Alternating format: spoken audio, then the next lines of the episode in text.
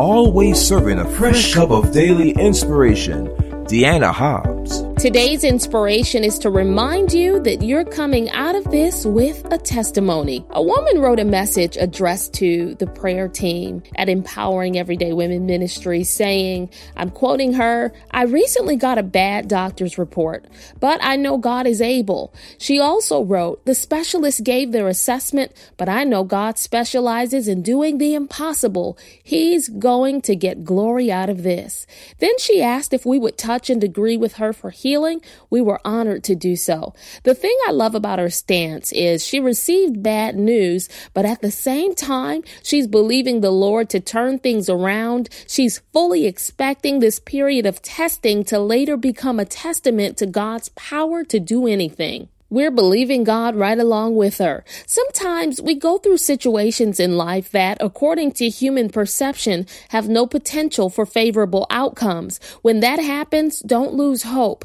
Be like the Shunammite woman in Second Kings four and eight through thirty-seven that I've talked about on numerous occasions. Her son became suddenly ill and even died, yet she didn't panic. Instead, she sought out Elisha, the prophet of God, with full assurance that the Lord was able able to revive her son. In verse twenty-three, when her husband asked why she was looking for the man of God, she did not answer her spouse hysterically. Rather, this faith-filled woman calmly uttered three words in the middle of a negative crisis.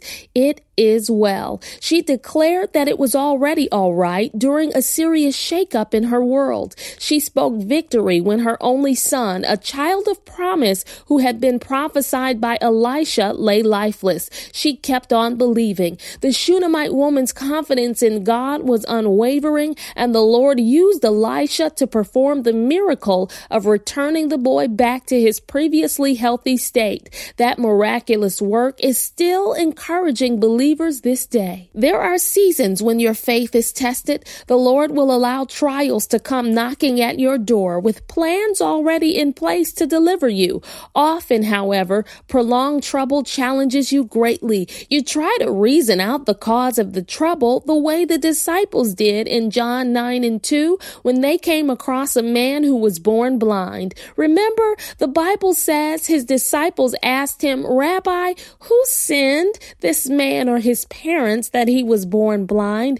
In the limited scope of their understanding, you see, Christ's followers were thinking that somehow wrongdoing must have contributed to this man's condition. Have you ever tried to figure out why something was happening in your life? Has the enemy attempted to make you feel like maybe something was wrong with you, as if you brought condemnation upon yourself? Has he ever used guilt to make you feel like you missed the mark and God must be punishing you? Have you ever wondered if God was angry or if he was hearing your prayers at all? Listen, don't take yourself through those psychological and emotional changes. God's ways are not like ours. In John nine, in relation to the disciples' assumption that the blind man had acted sinfully, Jesus quickly corrected their folly in verse three. Jesus said, neither this man nor his parents sinned. And then he added, but this happened so that the work of God might be displayed in his life. I want you to know you're coming out of this with a testimony. God is allowing this struggle so that his glory might be revealed in your life.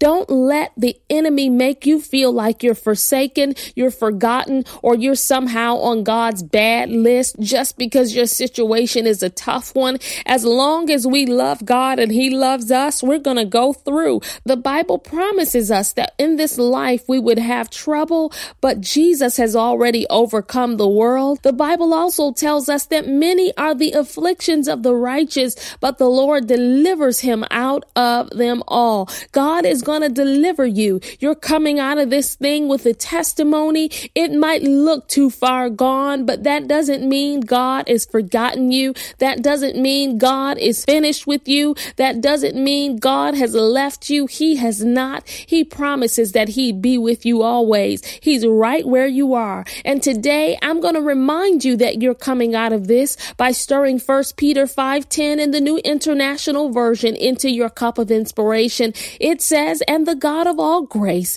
who called you to his eternal glory in Christ, after you have suffered a little while, will himself restore you and make you strong, firm, and steadfast." As you drink down the contents of your cup, you'll be reminded that this storm won't last. Today's tribulation will become tomorrow's demonstration of God's handiwork in your life. Though it might not feel good today, some difficult things happen to you so the power of God can be revealed through you. Oh, and his glory will be revealed. The good news is that once you overcome through your story, God will get the glory out of your life. Folks will look at you and say, "How in the world did you make it? How in the world did you come through that and didn't lose your mind? How in the world did you walk through that season and God bring you to this new place of blessing, abundance, and prosperity?" I believe that it's turning in your favor, but God chose you just like he chose Job because he knew he could trust you with trouble. Don't you give up. You're listening to this podcast with a purpose. God wants you to know he's going to get glory. His glory will be revealed. Now let's pray together. God, I pray for this, my sister, this, my brother. I don't know specifically what's going on in their life. Oh, but you know, they're listening today because you sent them here to encourage their hearts to believe and know that change is coming and that glory, your glory, will be revealed through this circumstance. So I ask for strength right now for their spirit. Encourage them as they go through and reassure them that this season will not last always, that you are not angry with them, nor have you forgotten them, but you are setting them up to bless them. And we thank you for their turnaround. In Jesus' name, amen. Your Daily Cup of Inspiration podcast has been brought to you by Empowering Everyday Women Ministries, where we help fuel your faith every day. For more information, log on to w w w dot deanna hobbs dot com.